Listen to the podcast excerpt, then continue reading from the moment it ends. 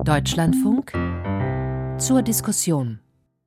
Willkommen zu dieser Sendung. Am Mikrofon ist Bettina Klein. Taschen voller Geld, Korruption im Europäischen Parlament, Vizepräsidentin abgesetzt. Das waren die Schlagzeilen der vergangenen Tage die Fragen aufwerfen nach der Integrität dieser europäischen Institution, nach der Kontrolle von Lobbyismus und grundsätzlicher nach der Einflussnahme von Drittstaaten auf Entscheidungen des Parlaments und damit auf die Handlungsweise der Europäischen Union. Parlamentspräsidentin Roberta Metsola brachte es am Montag so auf den Punkt. Make no mistake, the European Parliament, dear colleagues, is under attack. European democracy is under attack. And our way of open, free, democratic societies are under attack. Das Europäische Parlament wird angegriffen, die europäische Demokratie wird angegriffen und unsere freien, offenen und demokratischen Gesellschaften werden angegriffen, so die Parlamentspräsidentin. Das Europäische Parlament ist also möglicherweise mit einem größeren Skandal konfrontiert und es stellen sich darüber hinaus Fragen nach der Gefahr für die Demokratie durch Bestechung, Korruption und intransparente Lobbyarbeit und was getan werden muss, auch in anderen Parlamenten, zum Beispiel im Deutschen Bundestag. Zwischen Anspruch und Wirklichkeit. Der Kampf gegen Korruption in der EU, das ist unser Thema heute. Und ich freue mich sehr auf unsere Gäste, die uns zugeschaltet sind. Aus Straßburg, Terry Reintke. Sie ist Co-Vorsitzende der Fraktion der Grünen im Europäischen Parlament. Und bei ihr dort Jens Geier. Er ist Vorsitzender der SPD-Abgeordneten in seiner Fraktion. Hallo nach Straßburg. Hallo. Hallo zurück. Moritz Koch begrüße ich sehr herzlich. Er ist Büroleiter des Handelsblatts, zugeschaltet aus Brüssel. Hallo, Herr Koch. Hallo, Frau Klein. Und Timo Lange ist bei uns. Er ist Leiter des Berliner Büros der Organisation Lobby Control, die sich, wie der Name schon sagt, damit beschäftigt, wie Lobbyismus transparenter werden kann und wie Korruption kontrolliert und bekämpft werden kann. Ich grüße Sie, Herr Lange. Ja, hallo Frau Klein.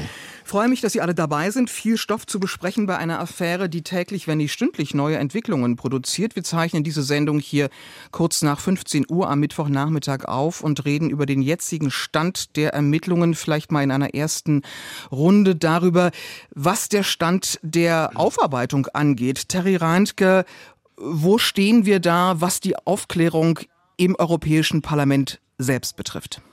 Also ich glaube, wir stehen noch sehr am Anfang, ähm, weil äh, ich glaube, eine Sache muss man äh, attestieren. Ähm, wir werden uns noch länger mit diesem Thema beschäftigen hier im Parlament, aber auch ähm, die belgischen Behörden, die jetzt ja gerade mit ihren Ermittlungen erst anlaufen und auch in andere Fälle gucken. Wir hören jetzt aus Medienberichten, dass es eventuell auch noch andere Länder versucht haben sollen, Einfluss zu nehmen. Also ich glaube, da wird noch äh, mehr kommen. Das wird noch eine längere Geschichte sein.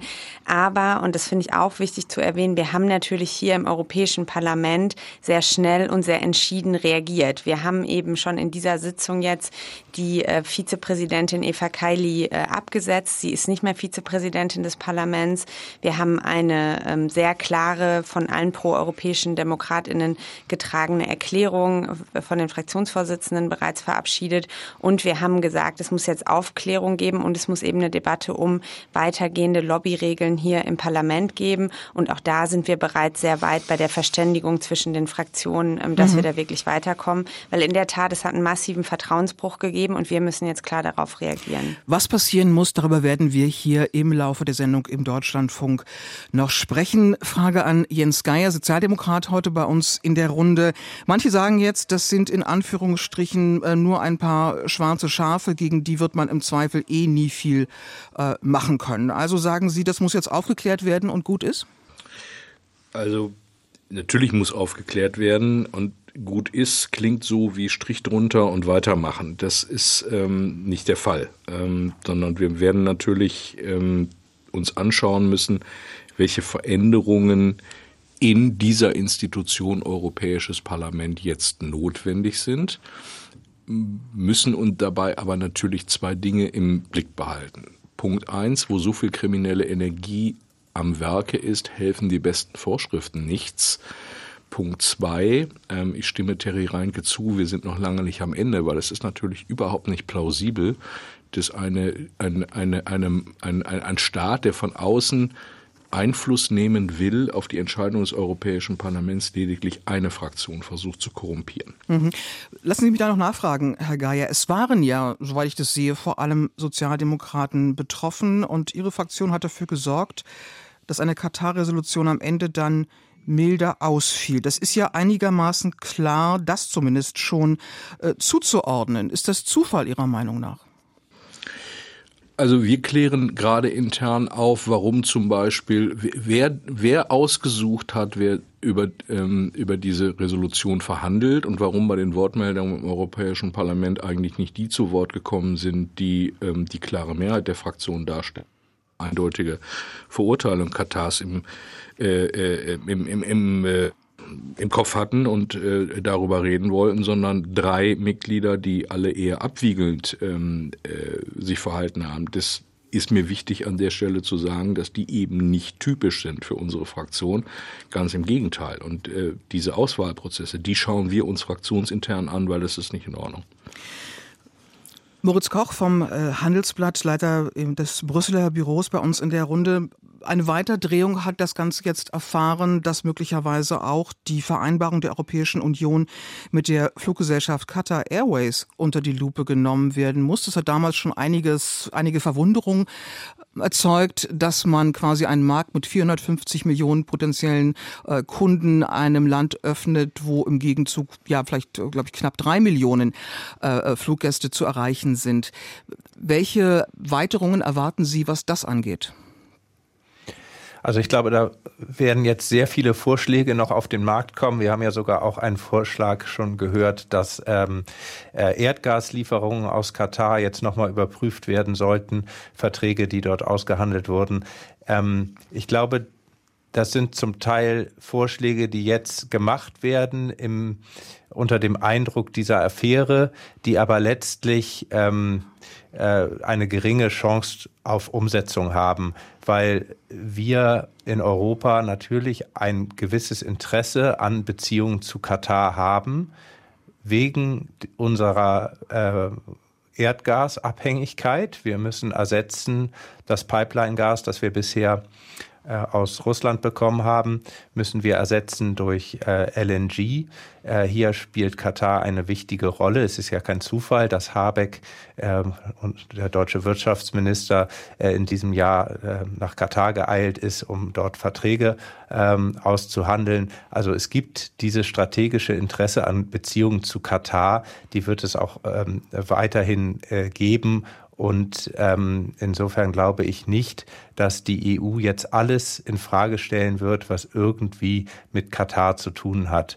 Da äh, wird bestimmt eine Menge diskutiert, aber mhm. längst nicht alles dann tatsächlich umgesetzt. Auf das, was in Deutschland und vielleicht auch im Deutschen Bundestag möglicherweise noch diskutiert werden wird oder welche Veränderungen da Abgeordnete ins Auge fassen, würde ich gern später noch schauen. Noch mal einen Augenblick bei Europa, bei der Europäischen Union und dem Europäischen Parlament bleiben. Timo Lange von Lobby Control.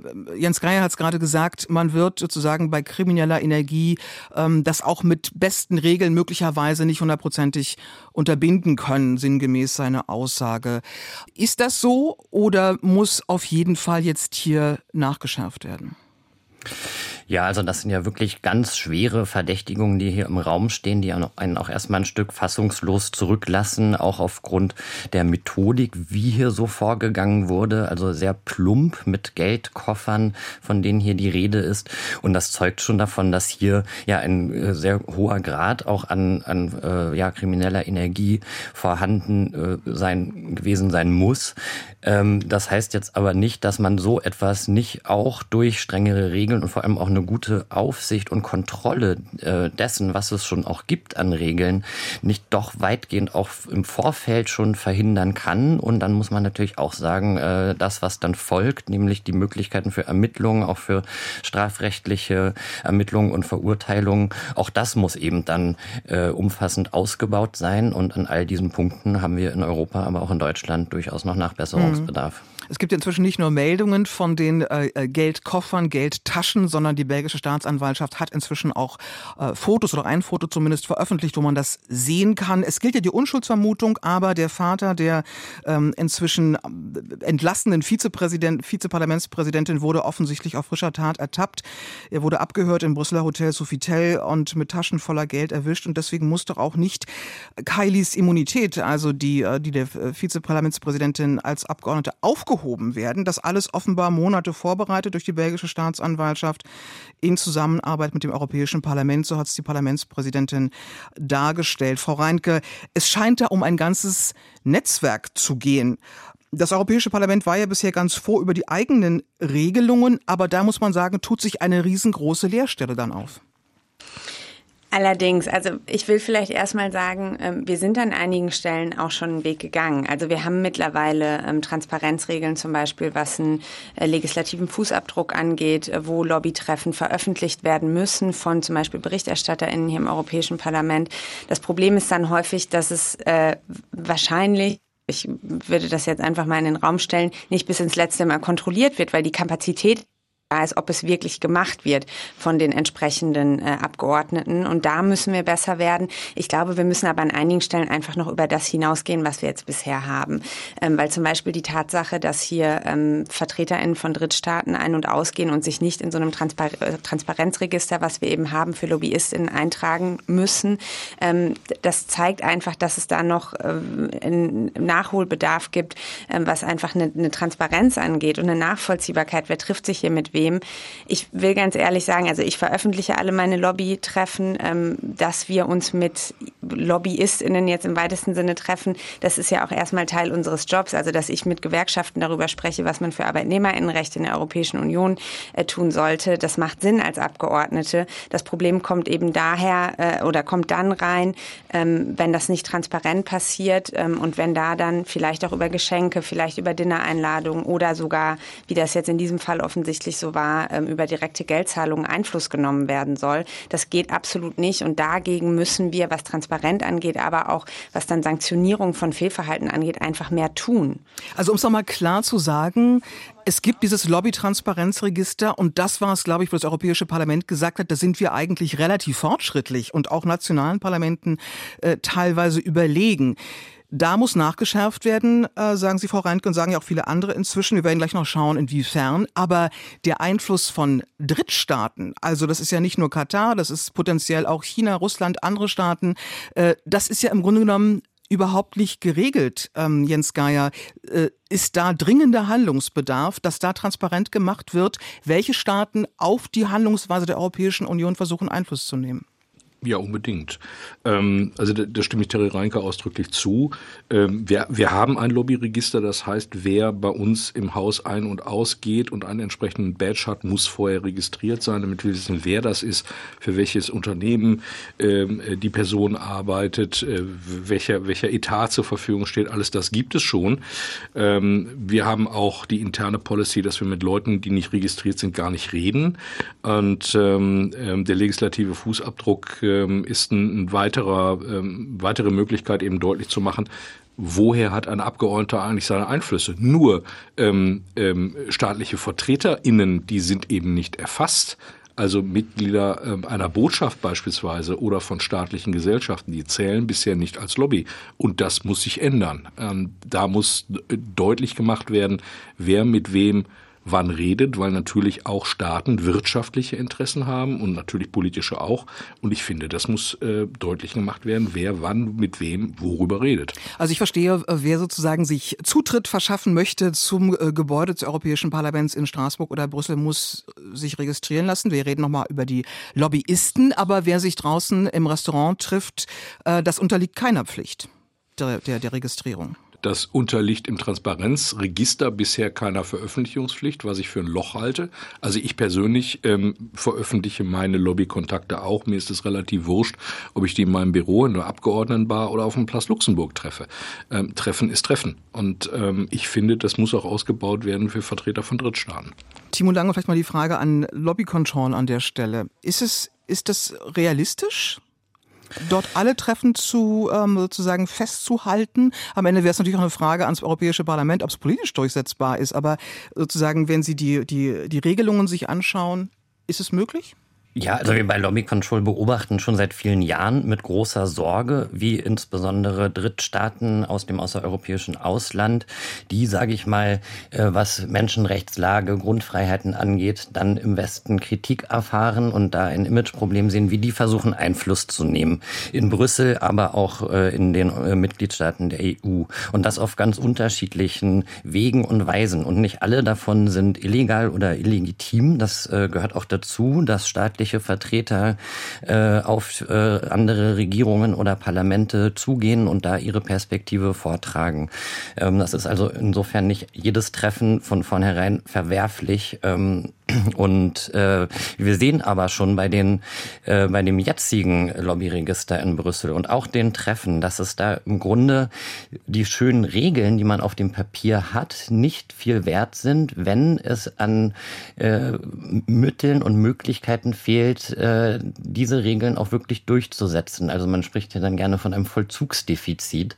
Und wenn wir da ins Lobbyregister schauen und nach Katar suchen, ähm, dann taucht das da jedenfalls aktuell nicht oder nur in ganz geringer Weise auf, was eigentlich unglaubwürdig ist, denn in der Regel arbeiten auch solche Regierungen mit äh, lokalen äh, Lobbyfirmen zusammen, um sich ja eben den Zugang, äh, die, die lokalen Netzwerke mit einzukaufen.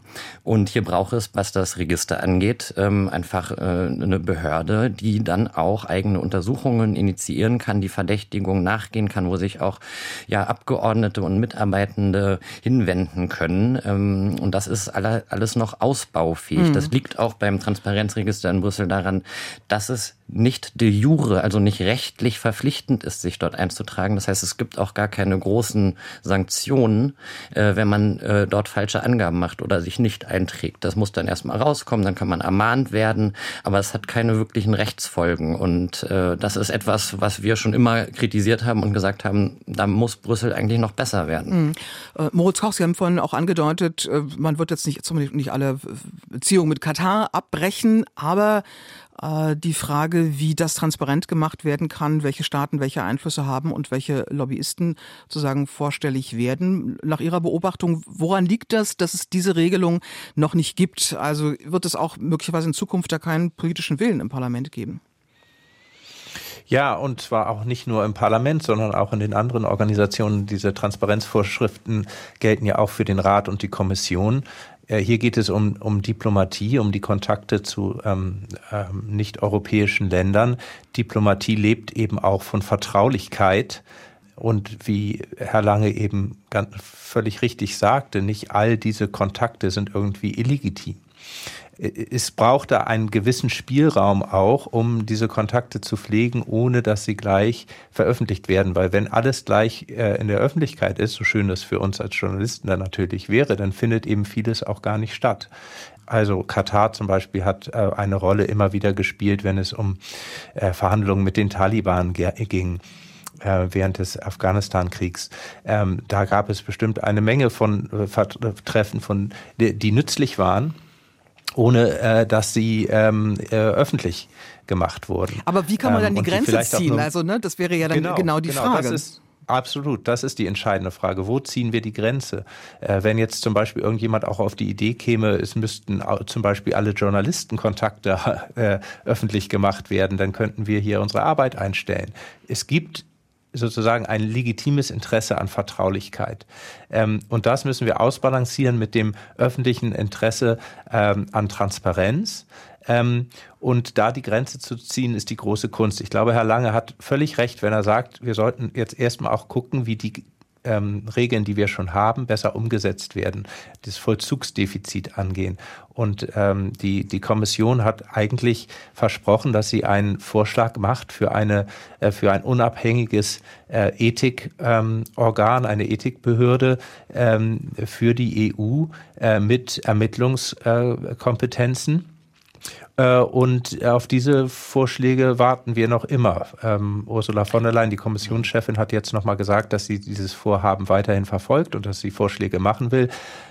Das ist jetzt, glaube ich, ein sehr wichtiger mhm. Punkt, hier weiterzukommen. Aber das Parlament oder jede Institution könnte ja theoretisch auch für sich handeln, Terry Reintke. Das würde mich nochmal interessieren. Ähm, wenn man mal damit anfängt und sagt, wir wollen zunächst mal das vielleicht rechtlich verbindlich machen, ein solches Register, und dann auch dafür sorgen, dass es umgesetzt wird, sprich, dass am Ende eben auch möglicherweise Sanktionen drohen. Äh, wer oder was verhindert das im Europäischen Parlament? Also im Europäischen Parlament ähm, verhindert das zumindest in der Mehrheit im Plenum, also ich habe jetzt das Abstimmungsergebnis nicht ganz im Kopf, aber verhindert das zumindest keine Mehrheit. Also wir haben hier eine Mehrheit, die zum Beispiel, was jetzt den Ausbau oder den, äh, die äh, Etablierung einer Ethikbehörde angeht, ähm, die sowas dann machen könnte, wo man eben auch nochmal wahrscheinlich andere, ähm, andere Möglichkeiten, andere exekutive Zuständigkeiten auch ähm, ähm, denen geben könnte, denen wahrscheinlich auch noch ein bisschen mehr ähm, Ressourcen geben könnte. Äh, da gibt es hier eine Mehrheit für. Das haben wir letztes Jahr bereits abgestimmt. Ähm, das hängt jetzt gerade in der Kommission.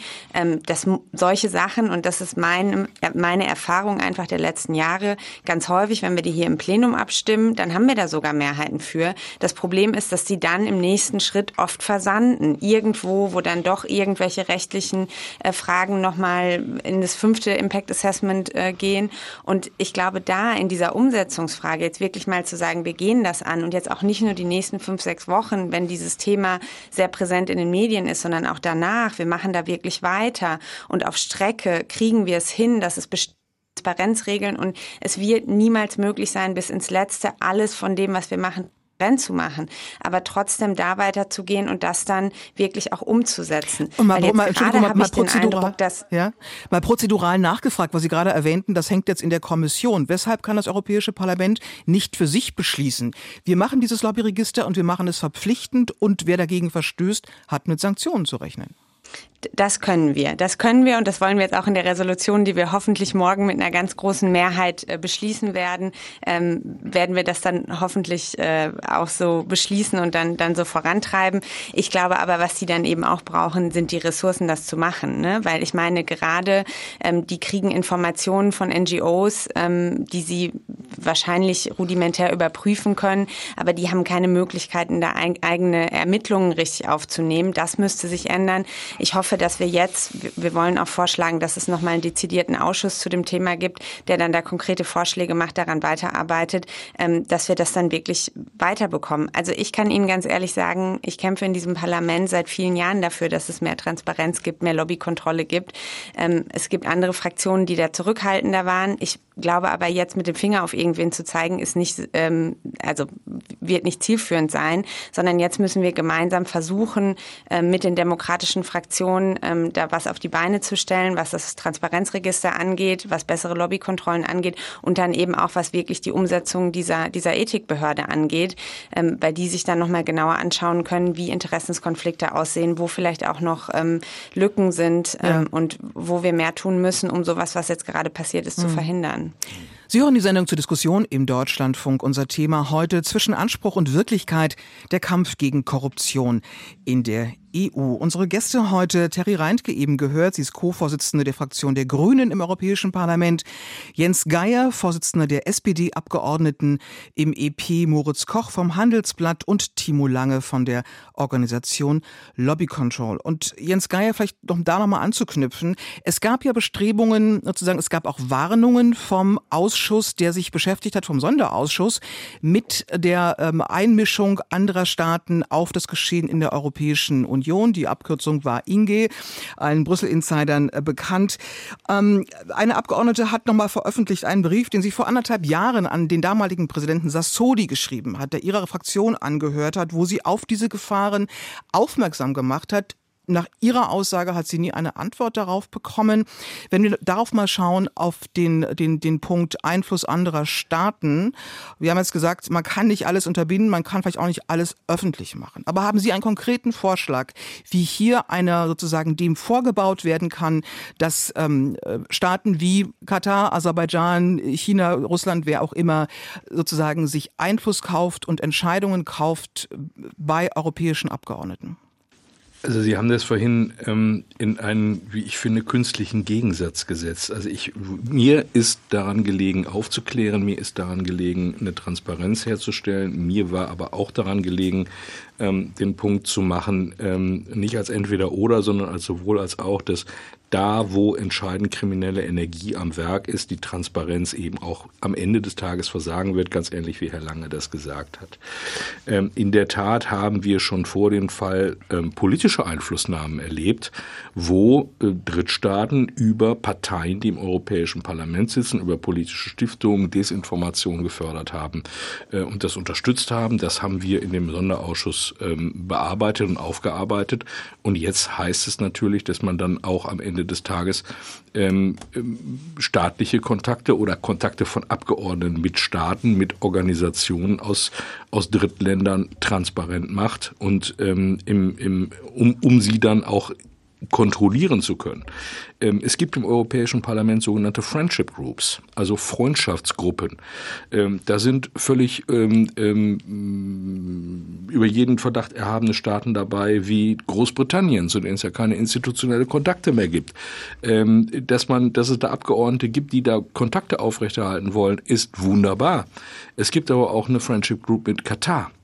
Und ich finde, diese Friendship Groups, die keine Institution des Europäischen Parlaments an sich sind, sondern praktisch eine Selbstorganisation der Abgeordneten, die gehören reguliert.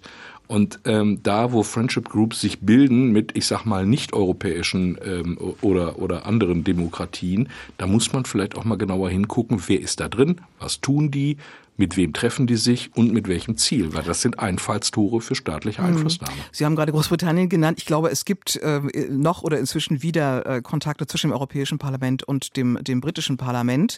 Äh, institutionelle Kontakte sogar auch. Diese Freundschaftsgruppen ist nochmal etwas anderes vielleicht. Äh, Timo Lange, Ihre Organisation schlägt vor, dass ähm, das, das Lobbyregister eben auch auszubauen, die Verlässlichkeit zu verbessern. Aber was ist quasi mit diesen mit diesen anderen Einflüssen, die eben direkt von anderen Staaten kommen. Also das, das Vertrauen in Entscheidungen des Europäischen Parlaments und der Europäischen Union steht ja in Frage bei den Bürgerinnen und Bürgern und Wählerinnen und Wählern, wenn nicht mehr klar ist, wer hat sich da eigentlich durch welche Einflussnahme ähm, Gehör verschafft und eine Entscheidung wird eben nicht im besten Sinne und im Sinne der Bürgerinnen und Bürger der Europäischen Union getroffen.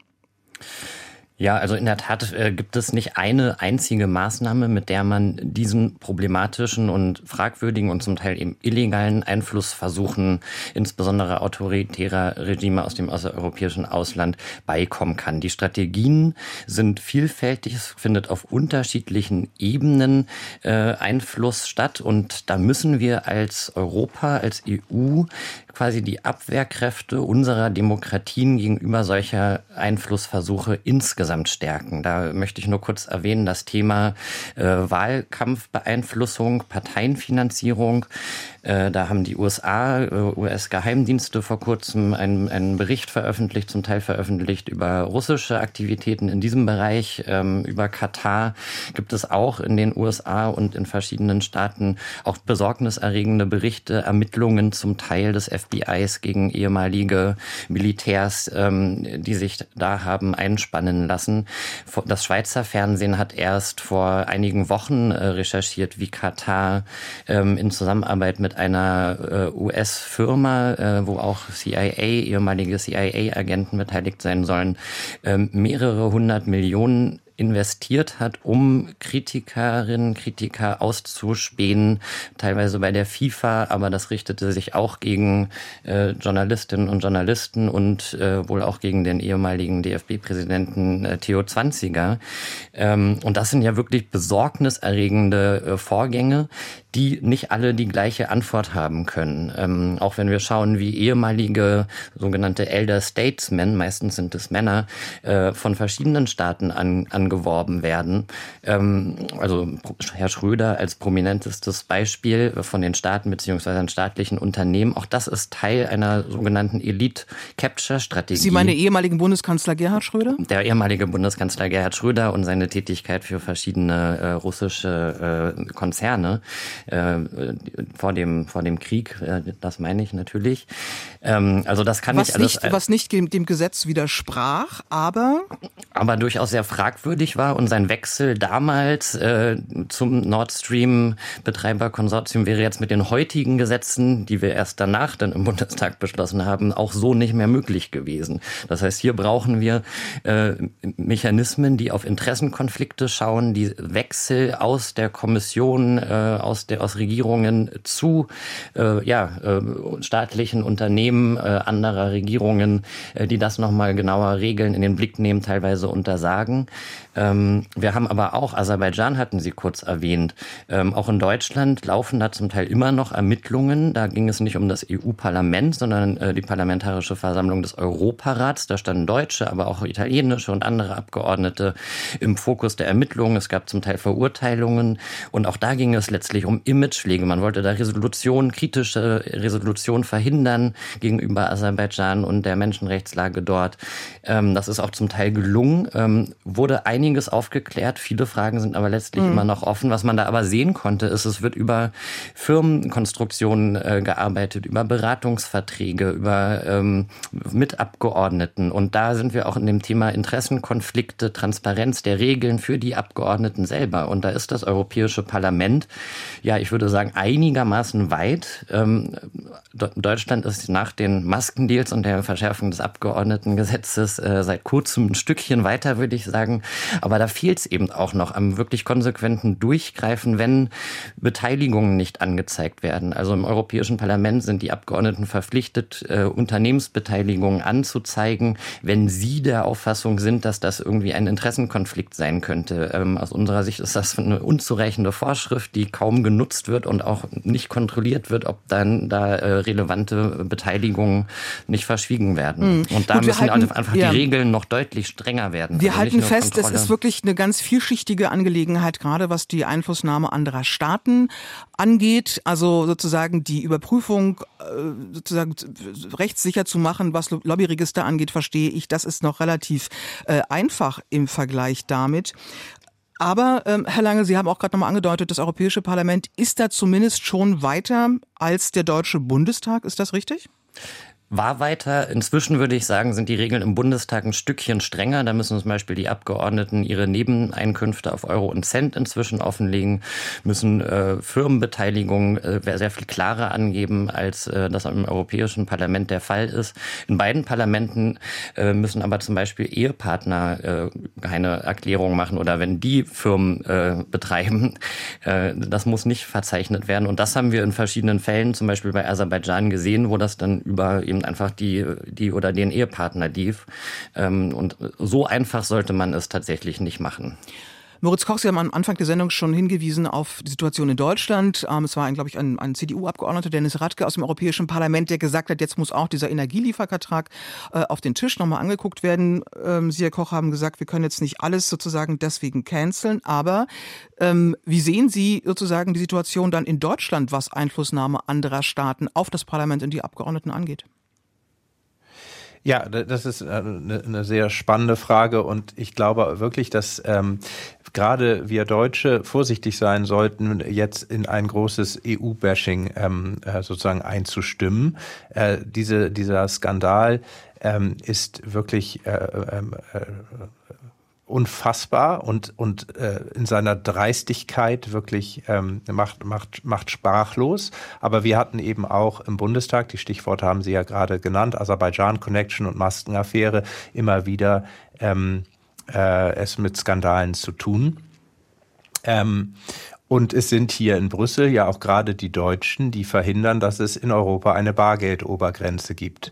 Also ähm, äh, alle äh, Deutsche aller Fraktionen? Geld, naja, die, äh, vor allem die Bundesregierung. Nicht? Also der Finanzminister Lindner hat sich gerade wieder ähm, äh, klar äh, dagegen ausgesprochen, eine Bargeldobergrenze einzuführen.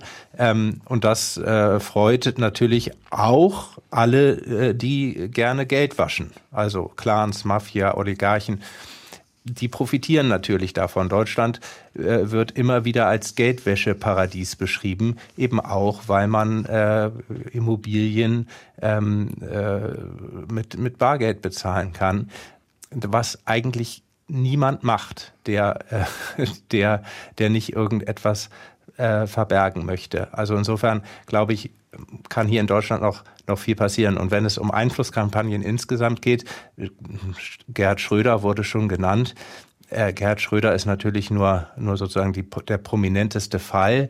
Ähm, Nord Stream 2, die gesamte Energiepartnerschaft mit Moskau ähm, oder mit Russland, das war ein riesiges Netzwerk, ähm, das äh, weit über die SPD hinausging, auch in die Union hinein, in die deutsche Wirtschaft hinein, in den Ostausschuss der deutschen Wirtschaft von Leuten, die sich haben einspannen lassen für ähm, die äh, strategischen Interessen Russlands. Und man hat das damit gerechtfertigt, dass diese Energiepartnerschaft eben ganz groß im deutschen Interesse sei und es hm. quasi alternativlos ist, äh, billiges russisches Gas zu importieren. Aber die Russen haben eben genau darauf gesetzt, uns so zu überzeugen, die Leute so zu überzeugen. Und ähm, ich würde schon sagen, wo bleibt denn der Untersuchungsausschuss zu diesem Netzwerk? Äh, da, da, da sind wir im Bundestag da, da, da äh, eben auch nicht weitergekommen. Äh, und ich glaube, da würden interessante Dinge ans Licht kommen. Mhm. Um da nochmal nachzufragen, wir haben einen deutschen Sozialdemokraten ja in der Runde, Jens Geier, Vorsitzender der deutschen Sozialdemokraten im Europäischen Parlament. Die Frage mal an Sie weitergereicht. Wo bleibt der Untersuchungsausschuss? Also ich bin ja Mitglied des Europäischen Parlaments und nicht des Bundestages. Das ist ähm, klar, ja. Äh, was wir, ne? Also insofern ist die Frage. Deutsche Sozialdemokrat sagte ich. Ich glaube, Sie können was auch Ihre Meinung dazu sagen, oder? Äh, ähm, Schauen Sie, ich, ich bin SPD-Mitglied. Es gibt 16 ähm, parteiinterne Verfahren zum Ausschuss von Gerhard Schröder. Wo die Kollegen und Kolleginnen im Bundestag mit der Vorbereitung eines Untersuchungsausschusses stehen, das weiß ich nicht. Muss es einen geben, Ihrer Meinung nach? Sollte es einen geben? Also, also ich höre. Dann ja, bitte. Ich, also ich, dann, dann frage ich Terry Rein. Ich mich hier nicht Part exklusiv ja. als notwendig, das zu beantworten. Okay. Also wir haben das in Mecklenburg-Vorpommern äh, gefordert und ich fände das auch eine sinnvolle, ähm, äh, eine, eine sinnvolle Idee auf Bundesebene. Ähm, wir haben das in dieser Frage auch gefordert. Ähm, wir haben da auch eine Rechtsgrundlage zu in den Verträgen. Ähm, es ist jetzt gerade nur die Herausforderung, dass ausgeschlossen ist, wenn es gerade ähm, Ermittlungen gibt, dass dann äh, zu dem konkreten Fall einen Untersuchungsausschuss zu machen. Deswegen wird das jetzt wahrscheinlich nicht sofort eingesetzt werden können, aber wir werden da auf jeden Fall dranbleiben, weil wir eben auch von unserer Seite als Parlament wollen. Natürlich wird das jetzt erstmal von unterschiedlichen Strafermittlungsbehörden vorangetrieben, diese Aufklärung, aber äh, wir wollen da nicht an der Seite stehen, sondern ähm, dann auch mitschauen, was ist hier passiert, was ist im Europäischen Parlament passiert. Jetzt jetzt konkret bei diesem Fall Katar, aber vielleicht auch bei anderen Ländern. Und wir werden eben, ähm, um jetzt diese Aufklärung äh, zu schaffen, äh, einen Sonderausschuss einsetzen, der sich schon mal jetzt anschauen soll, wie sind eigentlich die Regeln und wie konnten die umgangen werden.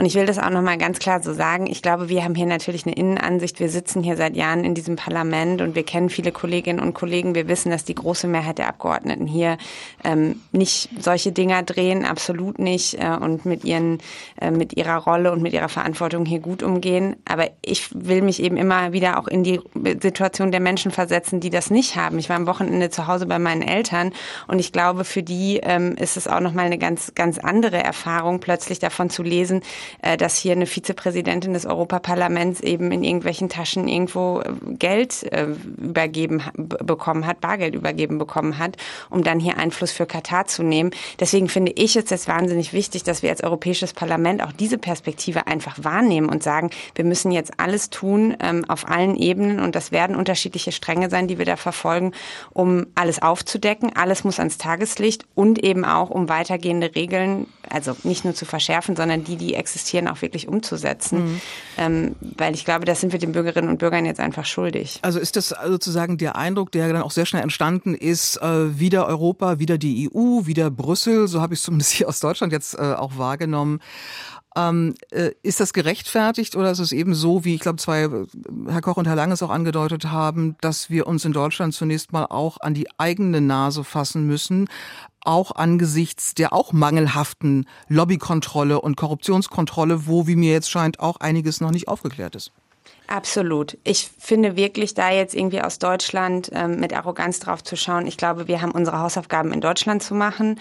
Ähm, und ich glaube, auch wenn wir uns mal im europäischen Vergleich anschauen, was in anderen Ländern schon passiert ist. Meine Freundin ist Mitglied des französischen Senats, was die alles angeben muss. Es gibt eine Ethikbehörde in Frankreich, die Interessenskonflikte von Abgeordneten identifiziert. Da wird auch zum Teil gesagt, wenn Leute in einem gewissen Verhältnis stehen oder gewisse Unternehmensbeteiligung haben, dann können die Ministerinnenämter nicht bekommen. Also die, da gibt es viel, ein viel weitgehendes Problembewusstsein häufig meiner Wahrnehmung nach. Und ich sage jetzt nicht, dass das alles gut ist, aber trotzdem glaube ich, dass wir uns sehr viel intensiver damit befassen müssen, was muss passieren, damit solche Interessenskonflikte äh, in dieser Form nicht mehr einfach so da sind, sondern zumindest untersucht werden. Und wie bekommen wir es hin, dass eben auch über eine größere Transparenz und einen besseren Kampf gegen Korruption ähm, Vertrauen von Bürgern, jetzt auch zu Recht Vertrauen von BürgerInnen äh, wieder aufgebaut werden kann. Ich würde mal einen, einen, einen, äh, einen Vorschlag einbringen, den ich auch gehört habe im Europäischen Parlament. Ich glaube, gestern ähm, in diesem Fall diesen ähm, äh, Transparency Registration Act, den es in den Vereinigten Staaten gibt, wo auch NGOs quasi ganz genau offenlegen müssen, äh, wer die Geldgeber sind, wie dort verwaltet wird. Ist das etwas, was sozusagen auch dem, äh, dem Europäischen Parlament in dieser Frage zumindest jetzt als Vorbild dienen konnte? Herr Koch, Sie waren auch in den USA als Korrespondent, ähm, das weiß ich. Wie sieht es da aus? Wären das sozusagen Regelungen, die man sich in Europa auch mal anschauen könnte, ob man das übernimmt?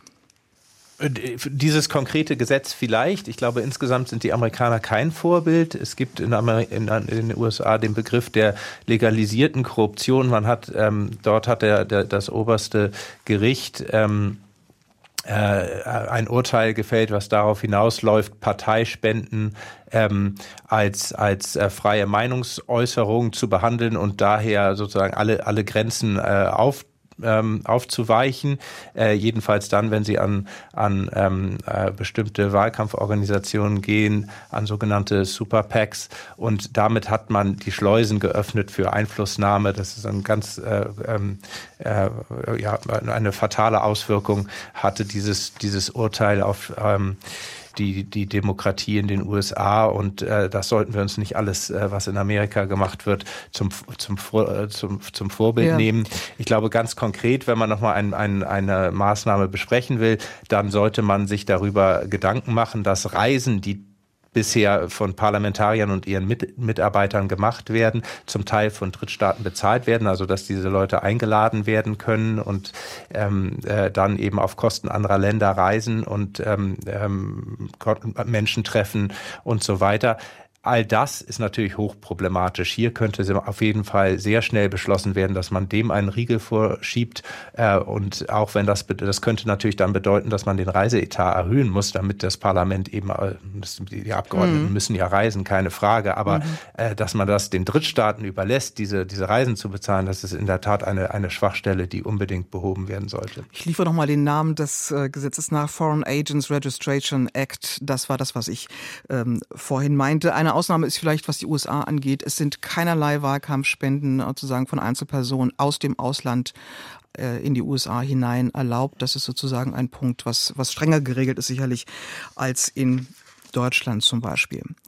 Zwischen Anspruch und Wirklichkeit der Kampf gegen Korruption in der Europäischen Union, das war unser Thema heute in der Diskussion. Ich hoffe, wir konnten einige Beispiele nennen, wo man sozusagen an Stellstrauben drehen könnte, um für mehr Transparenz und Sicherheit an der Stelle zu sorgen. Auf der anderen Seite, wir haben es auch gehört, mitunter gibt es auch kriminelle Energie, gegen die man möglicherweise nicht mit Regelungen etwas unternehmen kann. Wir diskutierten heute mit Terry Reintke. Sie ist Co-Vorsitzende der Fraktion der Grünen im Europäischen Parlament, mit Jens Geier, Vorsitzende der SPD-Abgeordneten, eben dort mit Moritz Koch, Leiter vom Handelsblatt in Brüssel und mit Timo Lange, der Organisation Lobby Control, ebenfalls Leiter des Berliner Büros. Ich bedanke mich sehr für Ihr Interesse und wünsche Ihnen noch einen schönen Abend.